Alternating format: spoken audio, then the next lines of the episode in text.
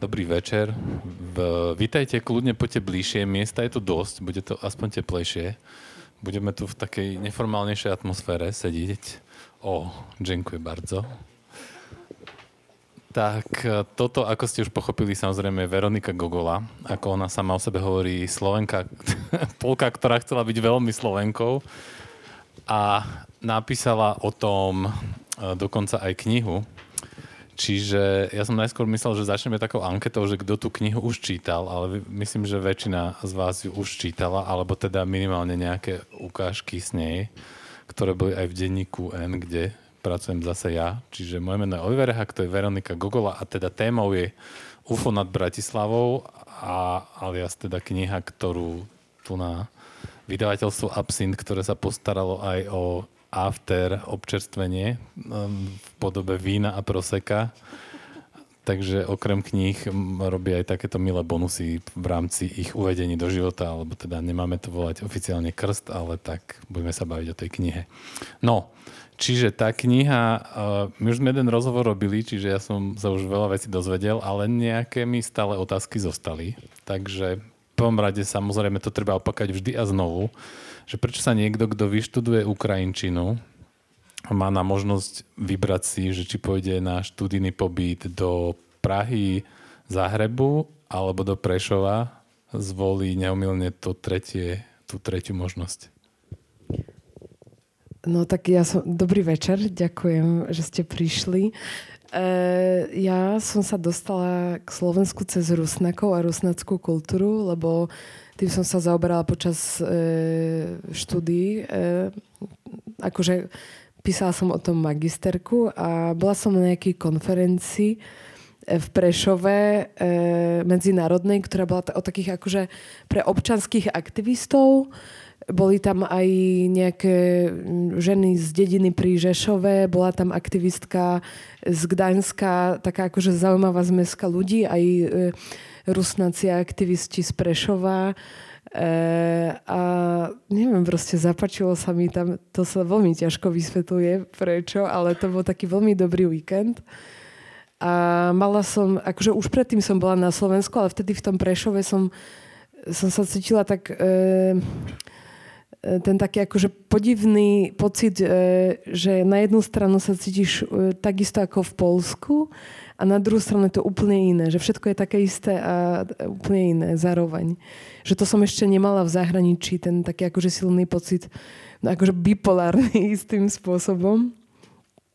A povedala som si, že vlastne dobre, že e, keď už píšem o tých rusnákov, e, dozvedela som sa počas toho víkendu, že vlastne je to celkom dobré teritorium, ktoré sa dá skúmať, e, lebo vlastne tam býva dosť veľa E, na Šariši e, Rusnákov, tak som si povedala, že to využijem ako takú výhovorku a pre, myslím, že všetci moji profesori boli veľmi prekvapení, moji spolužiaci boli veľmi prekvapení a dokonca aj ti ľudia v Prešove, keď som im to hovorila, tak boli veľmi prekvapení a tak som, tak som si povedala, že prečo nie, že vlastne spravme niečo inak ako ostatní, že tá Praha je taká, čo ja viem, erasmacká vlastne. A pre mňa od začiatku bolo jasné, že ja nejdem na toho Erasmusa, lebo to bolo to štipendium Erasmus, kvôli tomu, že chcem žurovať s medzinárodnou posadkou, že išla som bývať na Intiak, ale už po mesiaci som sa rozhodla, že hľadám byt e, a chcem bývať so Slovakmi, lebo chcem byť bližšie k tej kultúry a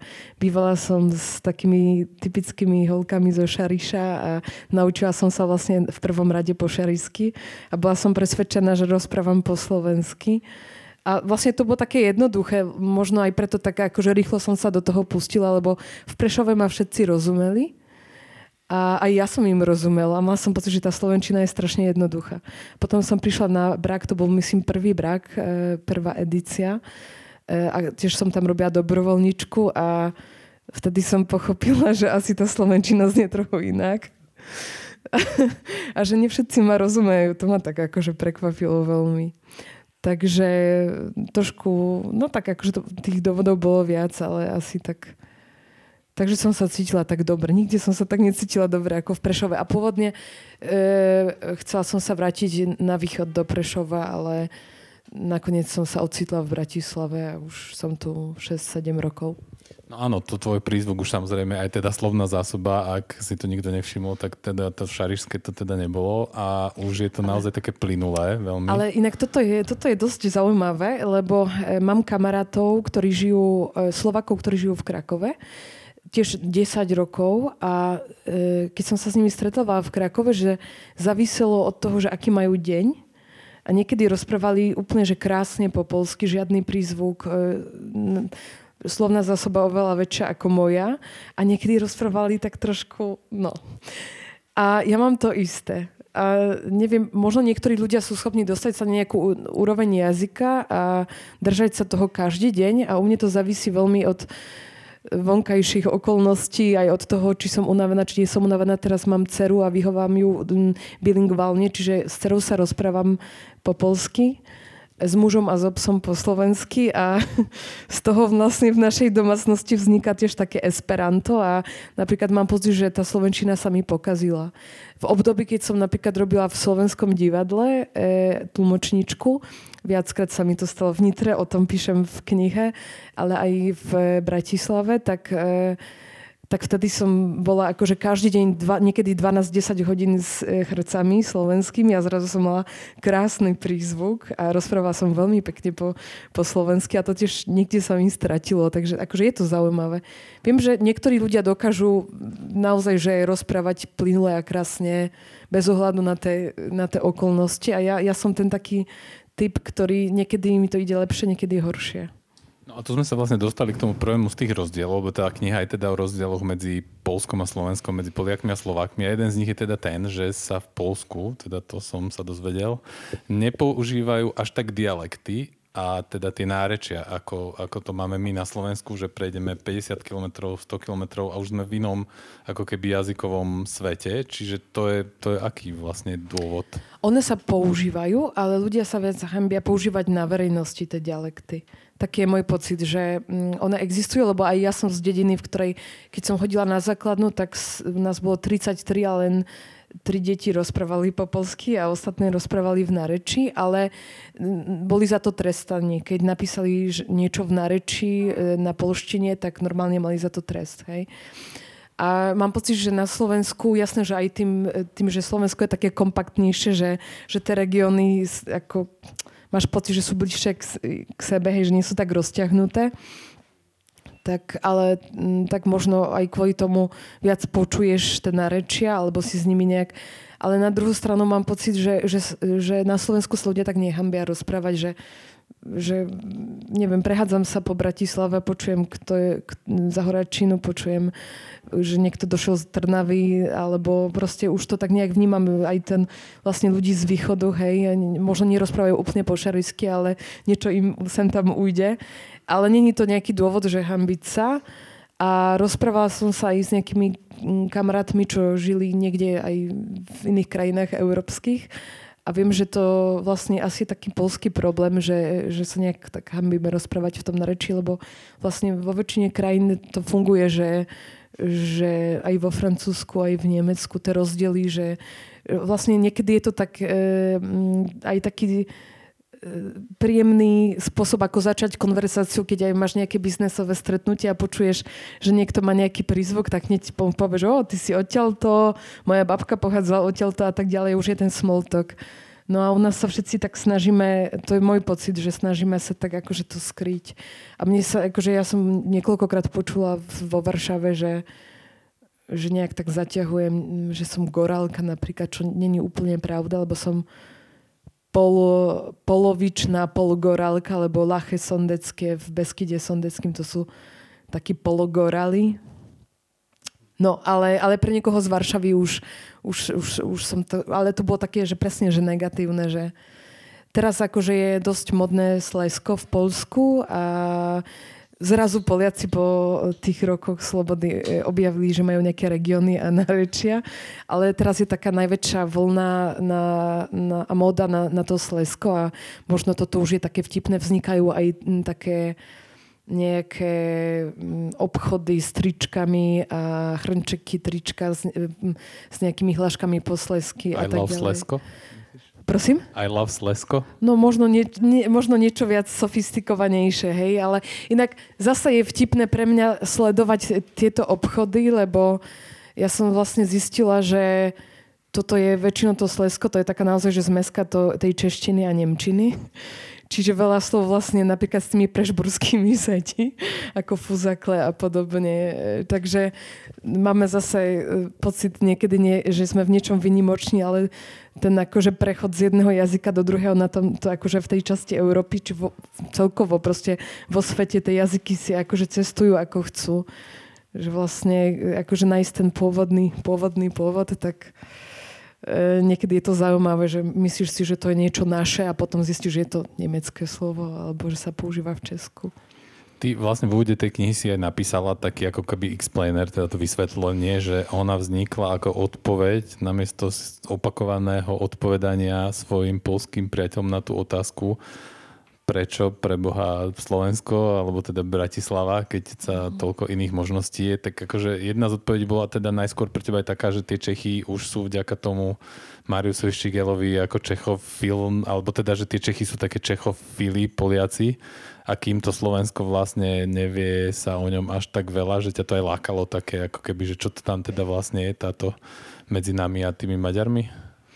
Áno, a jasné, že ja som z juhu Polska a že mám celkom, akože aj moja babka, aj rodina mojho otca pochádzajú z dedín, ktoré sú blízko hranici, takže to je moje prvé zahraničie, takže prirodzene ma najviac zaujalo. Ale hej, bola som taká, mala som pocit, už mala som tie svoje amatérske výlety e, na Slovensko.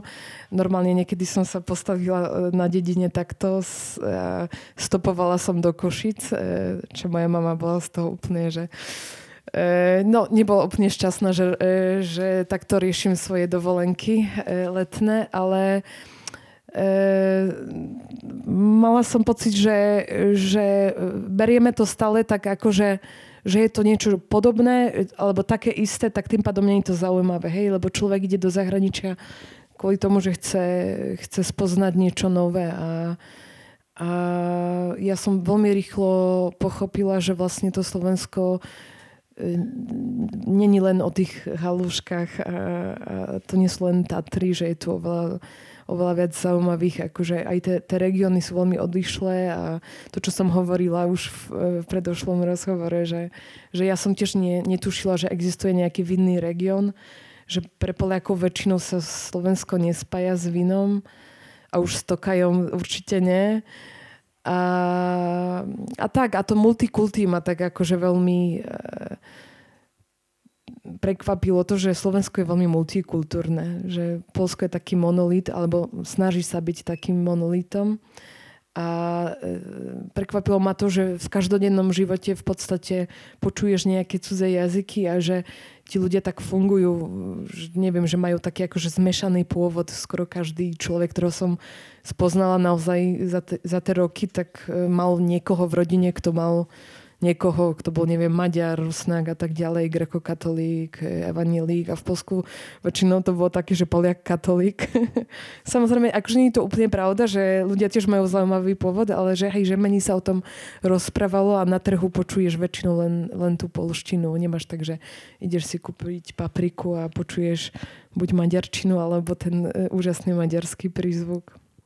No ono, keď existuje to spojenie, že v Polsku, že český film, ktoré ako keby vyjadruje to čarovné, alebo teda ten taký zvláštny fenomén, ktorému Poliaci teda nerozumejú a majú ho spojeného s Čechmi, tak eh, existujú aj teda takéto slovenské veci, alebo to bolo práve to, čo si chcela zistiť a začala si to ako keby chodiť a pýtať sa a pátrať a písať následne o tom, že čo sú tie ako keby špecifiká naše slovenské z pohľadu teda človeka, ktorý je Poliakom.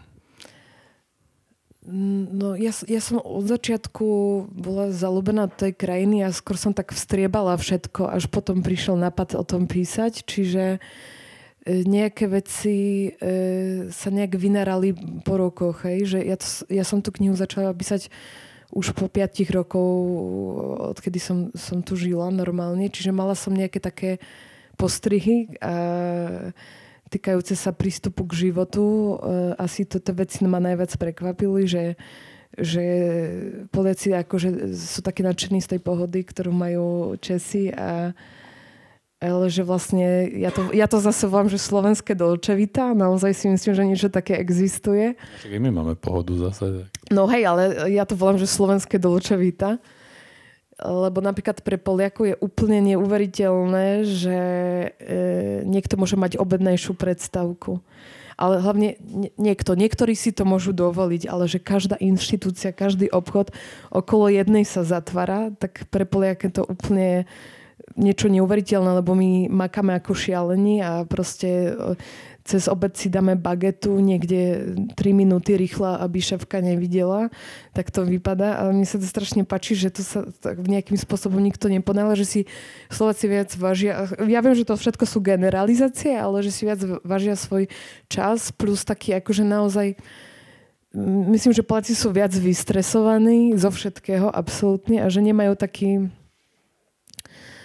taký odstup, že nevedia, ako, nevedia si užívať ten život a to, to sa vlastne odráža aj v tom jazyku, lebo my nemáme v podstate také adekvátne slovo, nemáme také slovo ako užívať si. A ono je také proste, to slovo obsahuje absolútne všetko, čo popisuje, hej.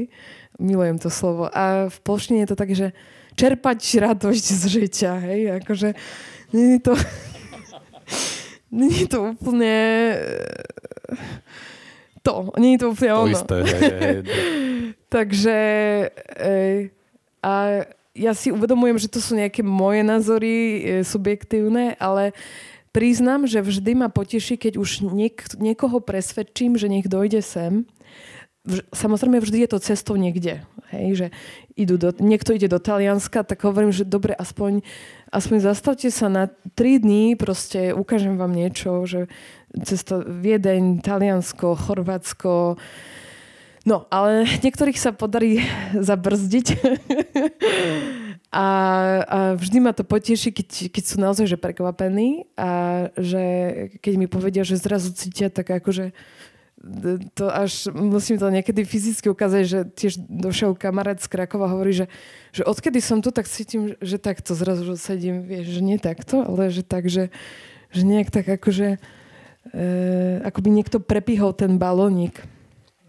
Že jadranskú zmrzlinu si môžeš dať už v Bratislave. Áno, áno. A ja všetkým hovorím, že vlastne Bratislava, že to už je taký akože polo-Balkán, alebo...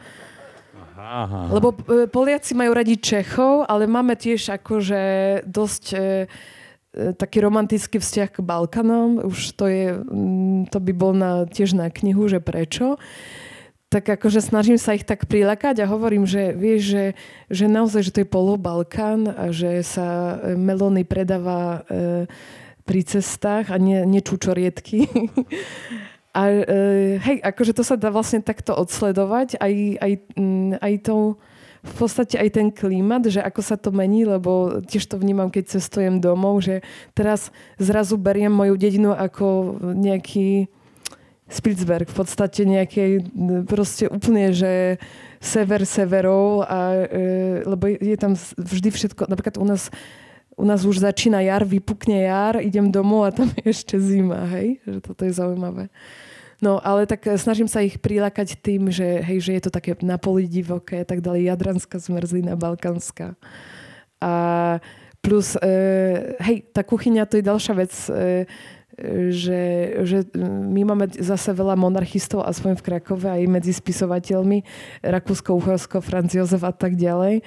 Tak napríklad e, tá kuchyňa slovenská je z tohto hľadiska veľmi zaujímavá. A snažím sa tiež vždy presvedčiť ľudí, že keď sú v Bratislave, že nech si neobjednávajú halušky.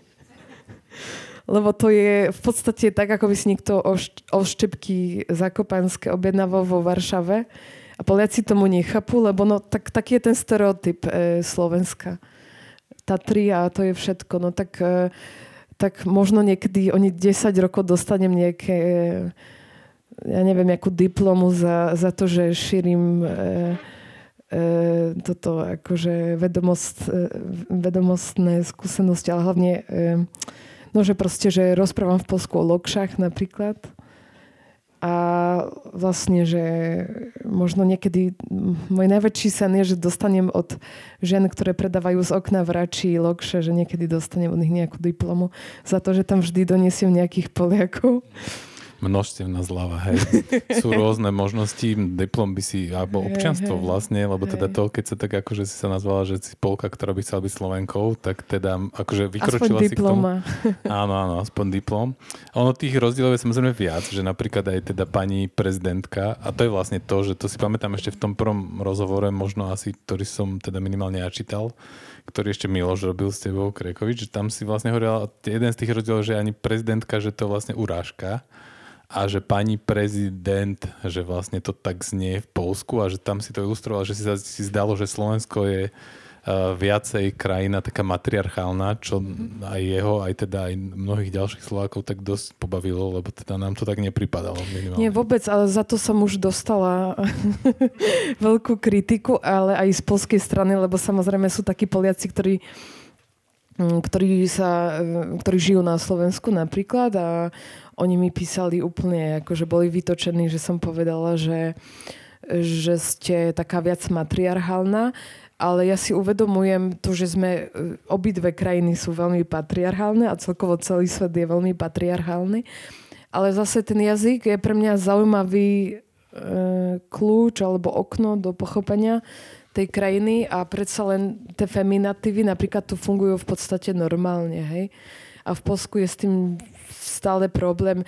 Čo najväčšia, najväčšia absurdita v polskom jazyku, o ktorej som ani nevedela, ale som, mám malé dieťa, že vlastne laktačná poradkyne je v podstate v Polsku mužského rodu. Doradca laktacijny. Že to není akoby žena, čo je dosť, dosť vtipné, lebo neviem, nepočula som o žiadnom poradcovi laktačnom, ne, nechcem zase diskriminovať mužov, ale myslím, že väčšinou sú to ženy. Že, že aj toto, že u nás hovorí, že doradca laktacyjné. A to ma akože naozaj pobavilo. Takže e, ja viem, že, že Slovensko je patriarchálna krajina, ale e, istým spôsobom zase akože matriarchálna pre mňa, aspoň v tom jazyku. No a teraz... Lebo materský jazyk, hej? Že my máme jazyk ojčistý. A u vás je to ma- materský jazyk, materčina. Dobre, a po tých teraz 7 rokoch vlastne dcera sa má prizvisko Ova, alebo nie? E, má Ova. A ja som chcela, e, v prvom rade som chcela, aby sa volala Gogola. No ale nakoniec e, e, som, potom som si nie, že už keď dostanem Nobelovku, že to bude blbe, lebo nech, nech má iné priezvisko.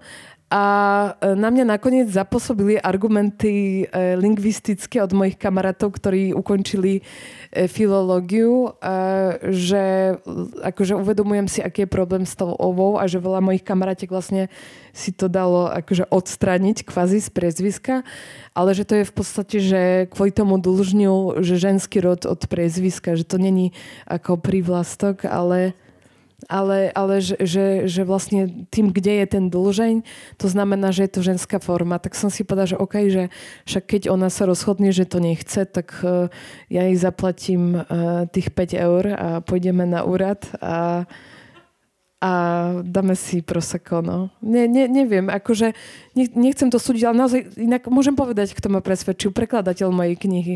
Tak verila som, že asi, asi má pravdu, že je to tak, lebo Možno nie, neviem, ale... No ešte než si dáme to proseko, lebo teda je tu, tu už sme hovorili, tak tí, čo prišli neskôr, tak aby vedeli. Uh, tá kniha vznikla teda primárne pre Poliakov, to musíme povedať, že ona vyšla najskôr v polštine. Čiže to vlastne aj odpoveď na tú otázku, že keď ste ju niekto čítali, prečo sú tam také trošku dlhšie opisy toho, čo bol fenomén mečiarizmu, alebo teda aké bolo Slovensko po vražde Jana Kuciaka Martiny Kušnírovej, kedy sa teda asi aj v Polsku predpokladám tak viacej dostalo do pozornosti a viacej sa skloňovalo. Ale tá otázka moja mierí k tomu, že, že keď ste sa vlastne rozhodli, že teda by to malo zmysel vydať aj v Slovenčine, že koľko debát, alebo aký bol ten pomer medzi tým, že toto tam vlastne treba dávať, netreba tento kontext, lebo akože niektoré pasáže sú také ako keby, ako sa hovorí u nás na Slovensku, Captain Obvious, že teda už vieme, že o čo ide, že ich netreba ako keby vysvetľovať a že trošku viacej by tam mohlo byť práve toho, čo tam vieš ty odpozorovať ako tých našich špecifík. Že tie veci typu Balkánska zmrzlina, Trimoria a tieto fenomény, ktoré tam popisuješ. Čiže akú debat, ako tá debata vlastne prebiehala? No myslím, že to, to trvalo veľmi dlho a veľa sme o tom, hlavne sme si písali, ale aj volali, ale aj rozprávali pri pive s prekladateľom. E, myslím, že po alebo to je jedno, ako sa to povie po každopádne nedá sa spraviť, myslím, napísať knihu, ktorá, knihu o nejakej krajine, ktorá by bola um, pre dva trhy akože v jednom, hej? Tu univerzálnu. univerzálnu a že pôvodne to bolo myslené, že pre Poliakov a ja samozrejme, to není moja debutantská kniha, mám za sebou eš, ešte jednu knihu a mala som nejaké také mm, skôr akože eseistické a literárne nejaké e, sny alebo tak, ale zároveň som mala taký pocit, že chcem napísať trošku takú príručku, hej? Lebo ako hovorím, tá hlavná motivácia bolo to, že že sa nič nevie, že ľudia nepoznajú kontext, si nevedia o tom, že nejakí Maďari žijú na Slovensku a podobné veci. Hej? Že keď už, tak spájame Slovensko s Československom, ale nikto nemyslí na Úhorsko. E, tak e, povedal som si, že tá prvá kniha bude mať aj také akože naozaj, že v pihulke veci z dejín alebo tie kontexty politické a tak ďalej. Čiže jasné, že rozumiem, že pre Slovakov je to také No dobre, netreba vám vysvetľovať, čo znamená fráza e, skutok sa nestal a tak ďalej. Ale na druhú stranu stále to môže byť zaujímavé tým, že, že prečo vlastne napríklad začínam knihu z mečiarizmu, hej? Že prečo prvá kapitola je o mečiarizme, prečo som zvoliaté a neisté témy, hej? Že prečo, prečo tam vlastne to Československo v podstate vôbec nie je, hej? Že má skôr ten, e, ti Rusnáci alebo ti Maďari zaujali a tak ďalej. Čiže vlastne v podstate tak asekuračne sa snažím to vysvetliť v tom predslove pre slovenského čitateľa. Chcem, aby to bolo jasné, že, že pôvodne to bola kniha pre Poliakov, ale tak ako hovorím, že to je ten princíp zrkadla, že e, prečo vlastne tá polka vyťahuje tie témy. Hej? Že z tohto hľadiska to môže byť zaujímavé, že vníma nás tak a nie inak ale prečo vlastne e, z tejto strany sa snaží na nás pozrieť a nie z opačnej, hej? Čiže e, tak a možno keď napíšem ďalšiu knihu o Slovensku, bude už e, obsahovať viac kapitol takých ako tie tri mora a tak ďalej, taký skôr akože e, eseistické a nepublicistické alebo historické veci. Ale ja, ja som si nemohla prepustiť tú šancu napísať takú, takú príručku lebo, lebo mne to nejak chýbalo a vlastne to je taký základný princíp, že človek by mal písať to, čo mu chýba v proze a v literatúre. Hej, ale teda nie je to jednak jednej úplne, teda aj to ešte by sme mali povedať. Nie, nie, nie. E, väčšinou to bola taká skôr kosmetika. E, prekladateľ e, Aleksandr Horák našiel tam aj e, nejaké chyby, takže ešte to opravil. E, a e, naj, najväčší zásah bol v kapitole My sme tí, na ktorých sme čakali, lebo tam som sa snažila aj popísať kauzu Gorila a to sme celé vyškrtli zo slovenského vydania. Ale inak väčšina to bola skôr taká kozmetika. E, halúz je to, že v polskom vydaní boli nejaké vysvetľovačky, tak napríklad vysvetľujeme E, skutok sa nestal, hej, alebo podobné veci a zase v, slovenskom vydaní vysvetľujeme nejaké polské kontexty, že tam sme pridávali veci, ktoré, ktoré zase pre Poliakov sú e, obvious a, a pre Slovakov nie. Takže zase sme to tak trochu otočili, to tiež bolo zaujímavé. Áno, to je tá dvojitá perspektíva, že tá kniha zároveň odpovedá čiastočne na tú odpasku, prečo, Sloven- prečo postavujem Slovenka, ale už sa mi to nedá po tých 7 rokoch, keď aj tak stále plynule hovoríš pekne. Čiže prečo tá vlastne Polka ako keby píše o tom Slovensku a čiastočne teda to hovorí aj o Polsku, lebo tým aj ako vlastne pozeráš sa na to, ako to komentuješ, tieto naše reálie, tak zároveň ako keby čiastočne hovoríš aj o mnohom, čo je vlastne v tvojom, teda Polsku. Áno, akože istým spôsobom je to kniha o Polsku a e, v Polsku musím povedať, že mala som také recenzie kde niektorí boli urazení a tvrdili, že je to po, um, kniha napísaná proti Polsku alebo že antipolská kniha. No a je? No neviem, no. akože no, žijem na Slovensku, tak mám radšej Slovensko ako Polsko, ale na druhú stranu je to moja domovina, tak neviem, akože ja, ja sa skôr pozerám na svoju identitu regionálne, že mňa, mňa asi sklamal ten e, monolitický koncept krajiny a beriem seba ako...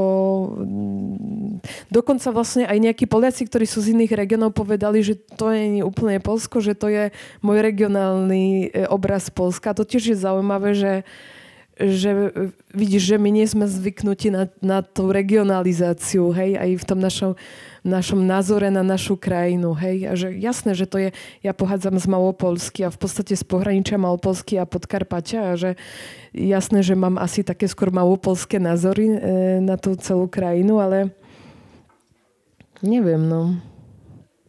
No, každopádne teda, samozrejme tá kniha je zaujímavá tým, že má aj rôzne roviny, aj rôzne techniky, ako je napísaná. Sú tam také niečo, čo označujeme literárne reportáže, potom je tam niečo, kde cítiť zase, že si napríklad čítala knihu Mýty naše slovenské, že sa tam tie historické témy a ako keby, že hľadáš otázky sama na ne, že čo vlastne bol ten král a, a že Poliaci ten mýtus, že na Slovensku ste nikdy nemali kráľa, alebo že teda tie vaše povstania oproti tým našim, že to, to ako keby nič nebolo a podobne. Ale mňa zaujíma, že vlastne tá selekcia, že po 7 rokoch už teda to samozrejme nie je ten turistický mód, ako keď príde pri všetkej úcte a láske Mariuš šiel do, do Prahy, lebo však zase on inde ani nechodí veľmi. Čiže on, on vlastne tú Prahu má takú trošku zromantizovanú. A on to zase sám priznáva a na druhej strane, že otvorene, ale našiel tam tie témy, ktoré tiež tí Česi mali pod nosom a nikto to neurobil. A on s tou ako keby perspektívou človeka, ktorý príde a pýta sa tie otázky, tak zrazu zistil, že tie odpovede nie sú okamžité a oni sami ich nevedia, takže vlastne to, to je tá kniha Gotland a tie potom ďalšie. Uh, ty keď si vlastne už po tých 7 rokoch, už to máš naozaj ako keby trochu nažité inak, že to už je taký ten rezidenčný, ani pobyt nie, to už je vlastne normálne vlastne ako keby si súčasťou toho Slovenska, tej kultúry, teda momentálne v Bratislave. Alebo za koľko rokov je to Bratislava? 5?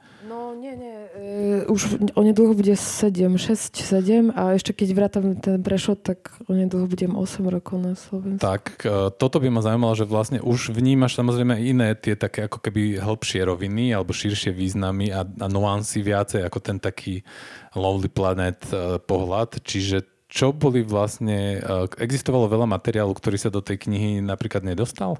Že už si mala ako keby otázka, mierim k tej otázke selekcie toho, že čo vlastne sa tam nakoniec ocitlo a čo nie. Tak uh, určite chcela by som sa ešte sústrediť na tom regióne, kde žijem, hej. A nebol moc priestor na, na to, akože nejaké veci som tam naznačila, ale Malé Karpaty ma veľmi zaujajú aj, aj to, to víno, aj vinný región, hej. E, aj, aj tá Bratislava, e, dostala som aj, dostal som vlastne aj ponuku napísať o Bratislave knihu z toho môjho pôvodného vydavateľstva teraz po roku. A uvažujem nad tým, ale ja nedokážem akože rok ročne vyrábať knihy, lebo e, Ešte no, treba aj prekladať, jasné. No, ne, nedokážem takto rýchlo, ale mm, No hej, akože mm, čo ma najviac e, asi e, čo bolo najťažšie, tak to, že tým, že to je taká príručka, e, úvod do, takže tie, všetky témy, ktoré tu sú, sú len tak načrknuté v podstate, hej, že nejdem do hĺbky. A uvedomujem si aj, že niekedy to sú zjednodušenia a tak ďalej. No ale uh, keď, keď vieš, že, že začíname z nuly, tak nemôžeš hneď ísť do detajlov, hej. Čiže určite e, to, čo sa tu nenašlo, tak nebol veľký priestor na nejaké detaily. Akože one tam sú, ale chcela by som asi viac sa hrabať v detailoch v budúcnosti, ako, ako písať. Ale, ale určite som proste chcela riešiť také témy ako náboženstvo, presne ten král, ktorý bol, nebol, e, komplexy, No ale aj ten mečiarizmus, ktorý naozaj akože je asi najväčšia najväčšie utrpenie tejto krajiny e, aj mentálne stále sa odraža vlastne v Slovakov aj v prístupe k mnohým veciam, tak toto som vedela, že, že, že, že to tam musím dať. A to, čo hovorím, čo sa tam nezmestilo, tak to Česko v podstate a vzťah e, Slovenska a Česka, ale ja som si zase uvedomovala, že na to existuje toľko odborníkov, že nebudem sa tvariť zase, že, že som nejaká vedkynia, alebo nie som. A to by bolo úplne zbytočné, keby, keby že dávam tam takú kapitolu, že e, naozaj, že tomu je venovaných veľa kníh a, a tak. Čiže toho bolo malo. A v budúcnosti by ma asi zaujal ten, ten region. Aj, aj tá Bratislava, lebo som veľký fanúšik stránky Prežborčina ešte nezgagla na Facebooku a ju sledujem a, a dosť ma akože to fascinuje aj vlastne presne, že jazykovo, ako, ako fungovalo to mesto kedysi. Trojazyčne, hej, hej. hej, hej. No ešte vlastne taká podotázka tomuto k tejto časti je, že ten pomer medzi tými takými špeciálnymi alebo špecifikami toho nášho prostredia v tom, čo si objavila sama a v tom, čo ti dávali Slováci ako typy, je teda aký? Lebo napríklad ja si priznam, že mňa, akože, keď som to až čítal, som si uvedomil, že naozaj, že to jadranská zmrzlina to je ako španielský vtáčik, že mimo proste tejto krajiny veľmi neprenosné a nepreložiteľné fenomény a že to, to je vlastne niečo naozaj také, že čo ma nikdy nenapadlo sa nad tým no, zamyslieť. Jasne. Občas sa, že prečo tí zmrzinári boli Balkánci a prečo toľky prišli na Slovensko, že vlastne nikdy tá otázka, zne, akože určite už niekto to riešil, ale neviem Aj. sa minimálne nejak asi o tom. Čiže koľko vlastne z tých vecí si tak ako si zachytila sama že to mm. napríklad s tými morami, tromi slovenskými, a, alebo teda táto zmrzina, a koľko z toho boli takéto typy od tých ľudí, ktorí to už akože ti ukážu tú inú Bratislavu alebo iné Slovensko? To asi akože ťažko tak, tak povedať, e, koľko percent ja a koľko ľudia, lebo keď už žiješ, funguješ v rámci nejakej komunity, tak prichádzaš na niečo, ale aj kvôli tomu, že funguješ v rámci tej e, komunity, e, že, že si súčasťou tej spoločnosti, takže e, v podstate všetko vychádzalo zo mňa, ale zároveň všetko, čo som objavila, objavila som vďaka svojim kamarátom. Takže, takže asi je to také, tým pádom by sa dalo povedať, že je to 50-50, hej? Ale nebolo to tak, že niekto mi povedal, že oh, mohla by si napísať o balkánskej zmrzline. Nie, ja, ja som vedela, že, že chcem, chcem, chcem o tom napísať, alebo tie mora ma hej zaujali, lebo ten komplex e, e, toho mora, komplex, alebo v podstate na druhú stranu vzťah k Jadranu, predsa len, tiež o niečom hovorí. To zase akože sa blíži k tej teze, že, že Slovensko je polobalkan. A vlastne už potom, keď som sa rozprávala s kamarátmi, tak som sa dozvedela, že hej, že, že to Jadranské more vlastne aj v rámci Rakúsko-Uhorska znamenalo veľmi veľa a že tá kultúra, ona není len akože socikovská, alebo že, že už od veľmi generácie chodili k Jadranu a že toto je naozaj akože zaujímavé. A najviac, naj, asi najviac ma potešilo to, keď bolo tu zo pár mojich kamarátov a povedalo veci, ktoré som si myslela, že myslím si len ja. A oni mali také isté, isté postrihy, akože ti Poliaci, čo sem prišli. Napríklad jeden kamarát, ktorý tu prišiel, tak povedal, že prechádzal sa po Bratislave a povedal, že má pocit stredomoria. A že to by vás tiež nenapadlo asi, hej. A že jediné, čo mu chýba, je, je more, hej. A on to povedal, on nečítal moju knihu, hej. A ja som mal taký, že yes. Čiže možno to není len akože moja nejaká, môj zvláštny názor na vec, možno existuje niečo také, že keď viacero ľudí zvonka to vníma. Áno, napríklad ten fenomén toho plážovania, alebo teda toho kúpania sa a to je také, že tiež nepolské, hej, že vlastne... Vôbec, vôbec.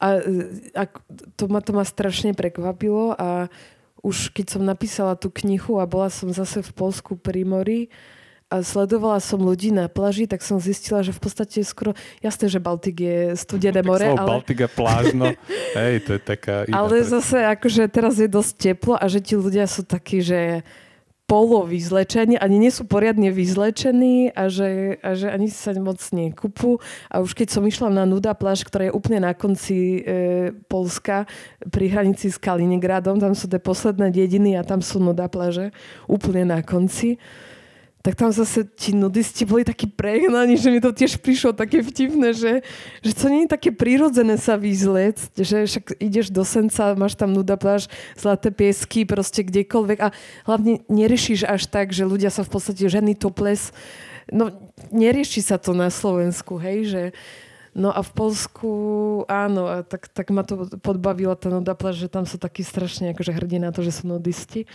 a tam už je potom e, osnatý drôt, hej, a Kaliningrad. Ale že vlastne, hej, aj ten prístup k telu, to je taká vec, ktorú e, dosť rýchlo e, dosť rýchlo nejak ako, e, vnímaš ako človek z Polska. Aj, aj napríklad moja, moja sestra tiež mala malé babetko, prišla e, ma navšteviť a viem, že sa ma pýtala, že kde môže ísť sa skryť, keď, keď bude kojiť, že či tu môže kojiť, lebo sme boli v nejakej reštike. A to tiež akože ne, ne, nebola v podstate otázka pre mňa, že nestalo sa mi, že by niekto sa na mne, niekto mi niečo povedal a v Polsku sa mi stalo, keď som kojila na verejnosti, takže Akože po, môže to byť náhoda, ale zase... Prepač, že potom to sa deje, to je aký typ reakcií? To si nebude akože také, že upozornenie, že chodte niekde na bok, alebo... Tak m, mm, buď akože niekto sa zak, zaksichtí v štýle, alebo, alebo niečo povie, hej? Že, že hej, že poďte niekam, hej, no. Akože aj jedno, aj druhé sami. No teda ksichty v, v Polsku, to, to je akože bežná vec. Teraz hovorím o kojení, že keď, keď kojíš na verejnosti a a zase v, u mne v rodine napríklad bol taký zvyk, že, že sa išlo do vedľajšej izby e, kojiť, hej, a že to bolo také, že e, pamätám si tety, že keď bolo babetko, že sa išlo do vedľajšej izby a tam sa nesmelo chodiť a, a proste na Slovensku proste sedíš pri stole s rodinou a kojíš. Babetko sa vrátilo a si zapýtal, čo ste mu spravili, že neplače, hej, teraz zrazu. No, čiže teda do, čiže už vieme nejaké odlišnosti vlastne také jazykové, aj teda ešte rôzne teda špecifika, ktoré sú zachytené v tej knihe. Tá dramaturgia, možno to je ešte otázka, ktorú by si mohla odkryť, ak chceš, teda samozrejme, že prečo to začína tým mečiarizmom a končí to tým trenčinom, čo je taká najpravšia ako keby reportáž v tom takom zmysle, že majstrovstva čoho to vlastne boli? V kopaní hrobov, ale Kopanie... Vyšegradu? Áno. Krajiny Vyšehradské. Kr- Vyšehradské krajiny, ak ste nevedeli, sa uh, stretli, stretávajú. Stretávajú. V Trenčine, kde je samozrejme stred Európy, uh, ako áno, inak, ktorý áno. je aj u vás určite niekoľko, áno. aj u nás ich máme zo pár. Celkom 100% stredu Európy. Stred strednej Európy, stred východnej, však dobre. No a teda kopali sa tam hroby, ale teda akože ja tam aj tak trošku mierim, navádzam ťa k tej odpovedi, nenapadne, lebo teda to uh, dostalo ešte inú pointu. A teraz to je len teda na tebe, že či chceš povedať tú pointu, alebo či chceš povedať, že prečo si to v tom Trenčíne, ako keby to tá kniha končí. Áno, no tak e, toto bol prípad té e, súťaž v kopaní hrobov e, skupiny V4. E, o tom som sa dozvedela zo slovenského filmu, čiže nie od kamaráta, ale zo slovenského filmu Kultúra. A tam som keď, som, keď som pozerala ten film, tak keď som sa dozvedela, že existuje niečo také, tak som vedela, že tam idem. Ale nie súťažiť teda. Hej. Nesúťažiť, ale, ale s tým, že idem spraviť tu takú, hej, e, poriadnu reportáž z terénu, proste s diktafónom. A vedela som, že keď štyro, štyri krajiny, keď V4 kopu hroby spoločne a súťažia v tom, Prepač, takže to už je téma, hej, že... Ešte to sa deje na jeseň, aby ste chápali, že to je ešte novembri. lepšie v novembri, aby tá zem bola tvrdšia a aby to kladlo väčší odpor teda. Áno, áno. A, no a už to znie fantasticky, že to už je symbolické, metafyzické, už sa tam dá tisíc významov e, nájsť. Takže ja som išla s tým, že ja som vedela, že to bude dobrý text. No akože, lebo no, tá situácia, hej, to nie ide o to, že ja som nejaká vynimočná spisovateľka, ale tá situácia. A áno, všetko tam akože pre, prekvapilo. Expo Trenčín, proste hodili tam gotky, e, aj smrťky, e, z e, Repra Kopušťali, Koena, potom Adele, potom Guana Apes. A ten november, e, naozaj to vyzeralo trochu ako Twin Peaks, proste opar z lesa v pozadí. a, a tie súťažiace, to sú, to, to sú rôzne proste pohrebníctva z krajín V4. Ako výraz, výraz nie je dôležité vyhrať, ale zúčastniť sa v tomto prípade. Inak e, väčšinou vyhráva pohrebníctvo z Bratislavy. E, Sme dobrí, Marianom no. sa asi volajú. E, ne, nezaplatili mi za reklamu. A vlastne možno všetci tam skončíme, ale ale oni, toto bolo, a Poliaci, Poliaci meškali, čakalo sa na nich. No, bolo to celé bizarné. Samozrejme, guláš, palenka, e, pán Strič, ktorý, vlastne, on je asi majiteľom Marianum, alebo nie, nie, ale nie, nie, on je predsedou... E, predseda tej spoločnosti. Pre, no. predseda, áno, spoločnosti.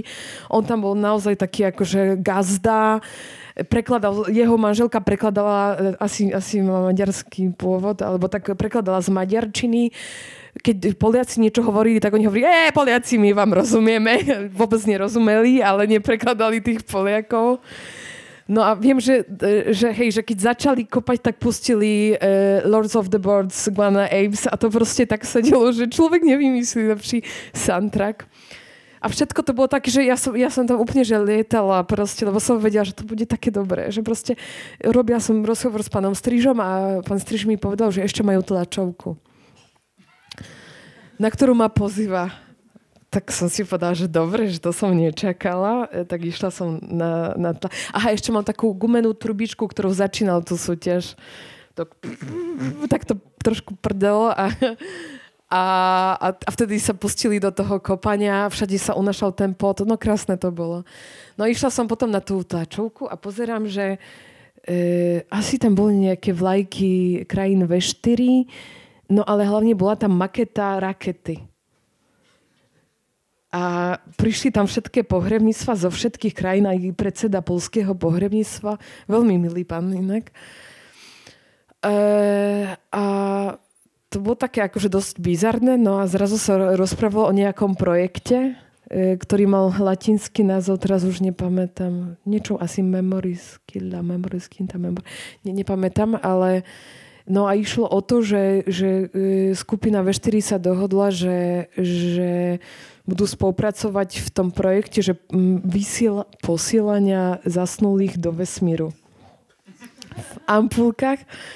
A že to naozaj to proste to nemôžeš vymyslieť. Že to je, to je môj obľúbený text samozrejme, hej, ale lebo to je také, že, že, že niekedy realita je e, oveľa zaujímavejšia ako všetko, čo si vyšpekuluješ v svojej hlave. No a toto to už bolo, že naozaj krásne. Čiže z, z tej úrovni Zeme dostávame sa do vesmíru. A to ešte V4. Čiže je tam ďalšia metafora, že, že kopeme, e, že sa hrábame v dejinách, v podstate tak by sa dalo tú metaforu jednoducho vyložiť a, a nevieme sa v podstate na nejakých veciach dohodnúť a tak ďalej, ale ideme, rozkopeme to celé, v úvodzovkách rozkopeme to celé a poďme ešte dobúvať vesmír. No. Utečieme hore. Áno, áno. A tam akože tá aplikácia, to normálne funguje, podľa mňa. E, akože nejde celý prach e, do tej ampulky, že čas môže ísť na e, šperky, tie špeciálne, ktoré sa vyrába, alebo normálne do urny.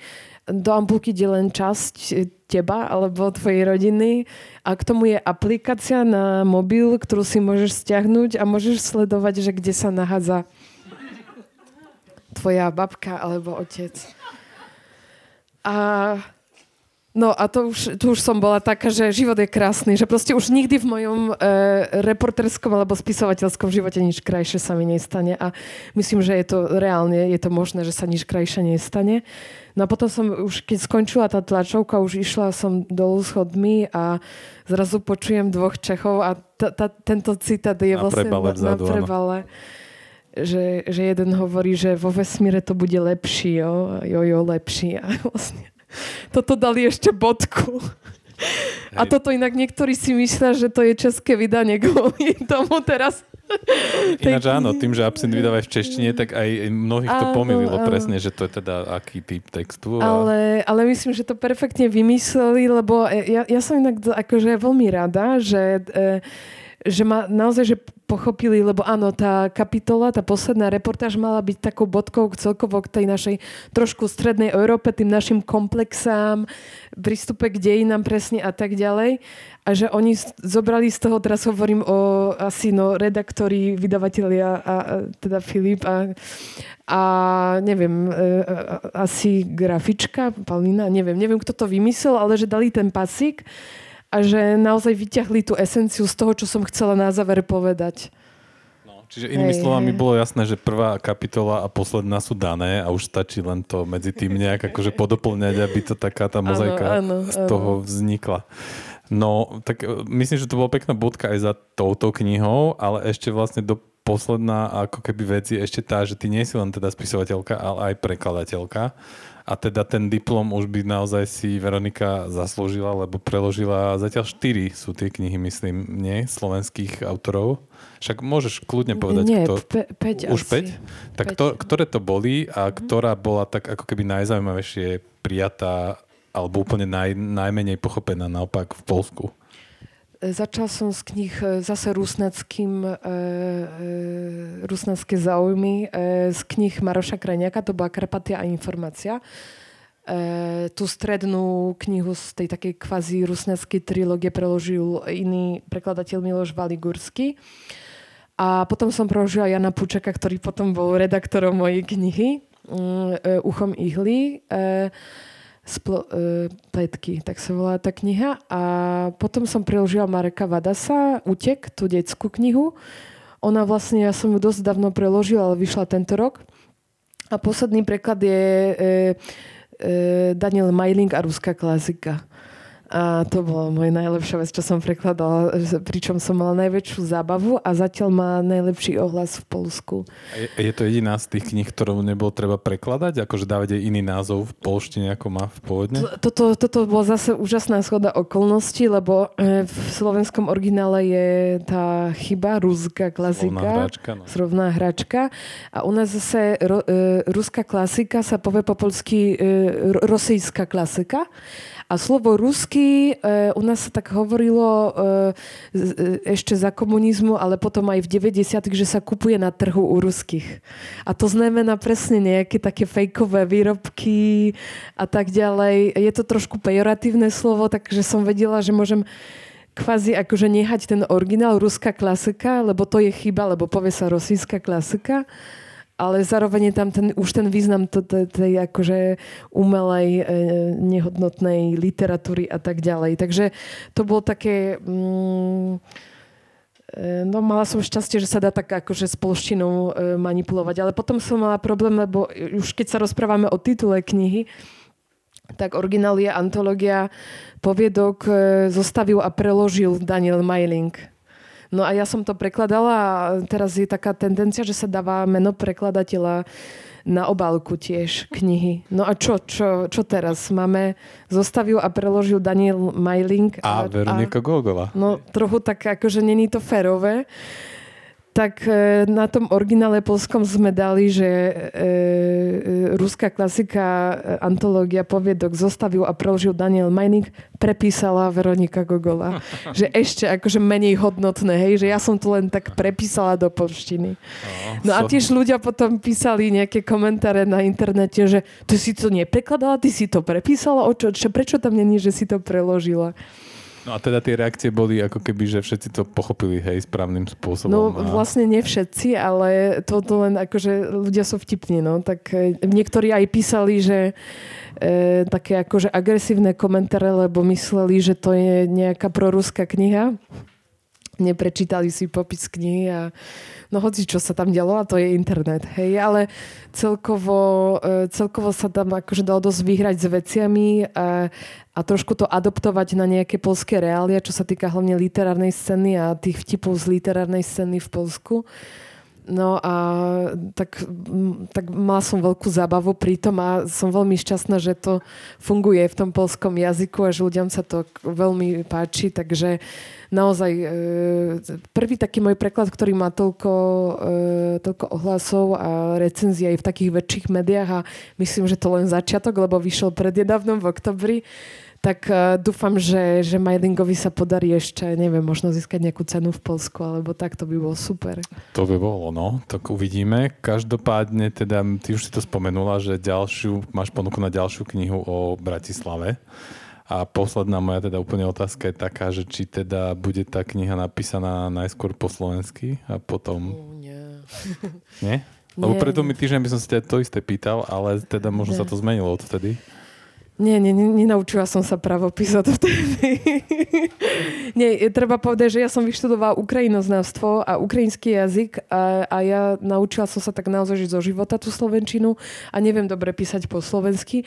Ale aj keby vyštudujem slovakistiku, tak myslím si, že ja som taký ortodok, som v tom ortodoxná proste. Myslím, že človek by mal písať v svojom materskom jazyku, že, že tam aspoň, no dobre, môžem hovoriť za seba, že je, neviem si predstaviť, že píšem v cudzom jazyku niečo, čo není e, komerčná zákazka, za ktorú žijem. Ale literatúra proste... A mám ten istý problém aj s prekladmi, že nemoc doverujem, keď niekto prekladá literatúru E, do jazyka, ktorého sa naučil počas života a nie, e, do, a nie do svojho materského. A to sa stáva. Ale ja som vtedy taká akože skeptická, že ja si myslím, že ten prekladateľ by naozaj nejaké slovičko môže spraviť nejakú chybu, môže si vyhľadať v slovníku, ale, ale že má poznať predovšetkým ten jazyk, do ktorého prekladá. Takisto ten spisovateľ, spisovateľka by mali veľmi dobre ovládať jazyk, v ktorom píšu a ja proste nikdy sa nedostanem na takú úroveň slovenčiny, lebo iná vec je hovoriť a iná vec je písať, takže už ani nejde mi o, o diakritiku, ale celkovo proste Neviem si to predstaviť. Niekedy píšem naozaj nejaké také komerčné veci, krátke, copywriterské, ale, mm, ale literatúru nedokážem. No. no ale zároveň tým, že prekladáš už, to už si taký polkrok, lebo túto tróni nad nami taká veľká maketa Danovej mailingovej knihy. Áno, Ruská klasika. Takže, čiže inými slovami to prekladateľské by si si teda ešte chcela ponechať, hej, aj po prípísaní stále. Určite, určite, áno, áno rozmýšľam, čo teraz, lebo to vydavateľstvo, ktoré vydalo Linka sa tak nejak rozbehlo a vydáva ďalšie, dosť v krátkom čase ďalšie tri slovenské knihy. A vyda, ten vydavateľ mi povedal, že nevie, či už nepreháňajú sa, že nech potom sa z nich nestane slovenské vydavateľstvo, lebo vydávajú celosvetovú prozu zahraničnú.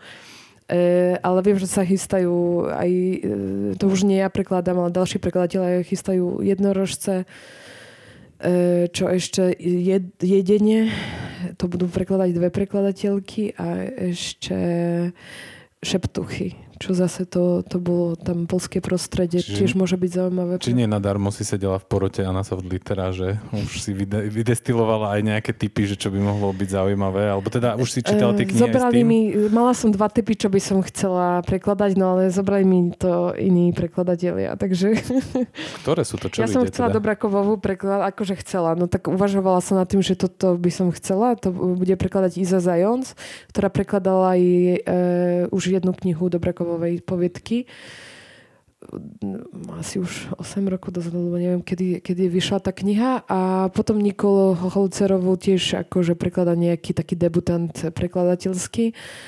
Mm, tak aj toto, mm, toto, na to som si ostrila zuby, no ale čo už, je nás veľa. Uvažujem ešte nad nejakými veciami, ale um, aj, aj možno z reportáže. E, veľmi rada by som skúsila aj Utopiu v Leninovej záhrade preložiť, alebo tú knihu o Karpatách, ktorú napísal Puček. To sú také moje dva typy. Či sa niečo z toho podarí, neviem, ale tak stále je čo prekladať. Takže samozrejme teraz ťažšie, sa presvedč- e, ťažšie presvedčiť vydavateľov, e, lebo máme krízu a e, no, Takže vždy je to ťažké presvedčiť, že poďme vydať niečo zo Slovenska. A, a ešte teraz, keď všetci e, rátajú tak veľmi tie peniaze a bojujú sa o ten predaj a majú ten pocit neistoty, zneistenia, tak je to ťažké prísť tým, že, lebo ja väčšinou chcem niečo experimentálne prekladať a potom je to v pohode z literárneho hľadiska, ale potom, čo sa týka predaja, tak e, ti vydavateľia mi povedia, že vieš čo, no, No vieš, koľko ľudí to no, kúpi. tá ruská klasika teda je teda ako keby aj v nejakom takom výraznom odskoku v počte teda kópií napríklad? Ja neviem, koľko sa vytlačilo. Teraz sa robí veľmi malé e, náklady. Áno, áno. Väčšinou e, sa vždy vypustí malý náklad a potom sa to sleduje, ako to je, ale so zahraničnou prozou to určite sú malé preklady. Pokiaľ to není anglosaská e, literatúra, takže Neviem, ale skôr vnímam, že hej, že je väčší záujem o tú knihu ako normálne, e, ako som bola zvyknutá na, na tie predošlé preklady, takže trošku tomu pomohlo aj politický kontext, e, vojna v Ukrajine. E, ja som trošku aj, snažila som sa trošku tak tú knihu predstaviť polským čitateľom ako taký spôsob, ako sa trochu vysmiať tým Rusám, tak trošku taký marketing okolo toho sme spravili, ale tak no, využívame to. No. No a zároveň teda, to samozrejme, kto neviete, tak v Polsku je tam tá tradícia aj toho, to je oveľa citlivejšie Polsko na to, čokoľvek Rusko urobí historicky, ako my, ktorí tu máme také všelijaké piaté kolóny a tak, ale to už je hej, iná hej, to je vec, téma, ktorá, no. ktorá sa tiež nezmestila v tej knihe, čiže e, rusofilstvo slovenské a celá tá veľká téma, no. Tak Takže o tom by sa dalo ešte. UFO nad Bratislavou 2 sa dočítate napríklad aj toto. Slúbila takto verejne Veronika Gogola, autorka knihy UFO nad Bratislavou. Čiže ešte, aby sme to trošku odrazili do takého veselšieho záveru, dneska ráno, ja už som ti to hovoril, že som stretol polského herca Bartoša Bielenia, ktorý hrá vo filme Corpus Christi v Výbornom a teraz hrá v novom slovenskom filme Plastic Symphony, ktorý má premiéru vo štvrtok. A on mi hovoril, že jeho obľúbené slovo v úvodzovkách po slovenské bolo, že ochorela lebo to nevedel vysloviť. Čiže ešte povedz nám na záver nejakú takúto tvoju osobnú hitparadu najobľúbenejších momentálne slovíčok slovenských. E, tak to užívať si, čo už som povedala, ale tak na rýchlo je veľmi ťažko nech porozmýšľam. E, teraz e, neviem, ale môžem povedať, ktoré je obľúbené, ktoré moja mama zbožňuje a vždy sa rechoče na ňom. To je uterak. Ona sa valá po zemi, keď to počuje. To prečo? Neviem. A polsky sa povie, ako uterak? Vytřeť, e, te, utrieť telo je vytřeť ťało, takže nejaký vytierak asi v jej hlave sa rodí a to ju tak veľmi baví. A potom také asi, št, ktoré Eh, mne sa páči aj stupňovanie pocitov, že máte, že má, máš niekoho rád, ľubíš niekoho a miluješ. Že máte tri možnosti akoby, hej. Máš, mám radšej ako ty mňa, hej. hej, hej, a že my máme, že ľúbiť a kochať, len v podstate dve možnosti. Takže vy máte tak väčší... E, e, ale teraz slovičko, naozaj no, neviem. Tak... Akože je ich veľa, ale tie prešburské sa mi páčia. A e, e, teraz e, vlastne dohrábala som sa informácií, že je to šup šup, šupí to presto, že, že ono vlastne pochádza z Taliančiny a že z tých čias, keď, e, keď Rakúsko-Uhorská armáda tam bojovala v Taliansku, teda s Talianskom proti, alebo vlastne no. E, to šupy, to sa mi strašne páči. A, no a hajde, aby sme sa vrátili ku knihe, hajde, samozrejme. Hajde, áno, aj dobrodošli, to je také pekné slovenské slovo. E, a čo, no neviem teraz... E, ne, do, neviem, tak na rýchlo môžem potom na Facebook napísať tie, ktoré, Dobre. ktoré sa mi Berme tak páčia. Ale musím povedať, že môj najväčší problém je, že vlastne vyhovávam tú dceru dvojazyčne, má dva a pol roka a rozprávam sa s ňou na verejnosti po polsky, no a my máme to slovo šukať. Čo je akože klasik, ale ja na to veľmi často zabudám, lebo tak dosť často hovoríš dieťaťu, že pošúkaj niečo, hej. A že teraz sme, teraz sme na ihrisku a jej hovorím, že pošúkaj lopatke, hej, že lopatku a že tie do... deti, hlavne tie deti sa na mňa pozerajú, tie staršie, lebo tie malé to nevnímajú. Aj tie mamy, akože už v podstate Uh, už poznáme sa nejak z videnia, už asi vedia, ale, ale niekedy, keď dojde niekto nový na ihrisko, tak je to také s tým pošúkať, že Hej, no. A zase... Choď, chodíte do vedľajšej izby, ale no nič. Uh, chcel som povedať, že ja som videl také pekné tričko, že vpredu bolo napísané, že šúkam prácu, Hej. A vzadu bolo ale až od jutra. Takže to, ma, to sa mi páčilo. To hej, to sú, si zaváhal, to, to že sú som te... si nekúpil v Polsku. Hej, hej, no.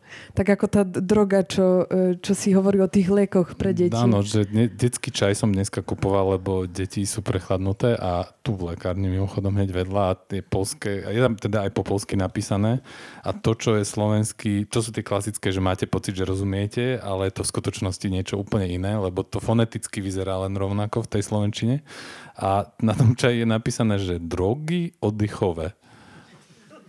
Takže tak potom si tu my užívame, a... takto si to tu my užívame. Môžem ešte čaj, podať drogy. jednu anekdotu o mojom mužovi, lebo to je naozaj veľmi vtipné, že on niekedy, on, on sa tiež tak prirodzene učí tým, že už má teraz polskú rodinu po polsky, a keď niečo nevie, tak kombinuje, lebo to je ten základ, keď sa učíš e, sám a nie na univerzite, že kombinovať, kombinovaná technika. No ja som ju tiež používala a stále používam niekedy. No a e, keď platil, tak on, on si to nejak vymyslel, že zaplatiť nie je e, zaplatiť po polsky, ale že to bude, a zobral si to z, vlastne z toho takého asi nárečia, že cajlovať, hej? a hovoril calovať. A on asi dva roky sa pýtal, či môže boskavať kartou a vždy sa na neho zvláštni ľudia pozerali.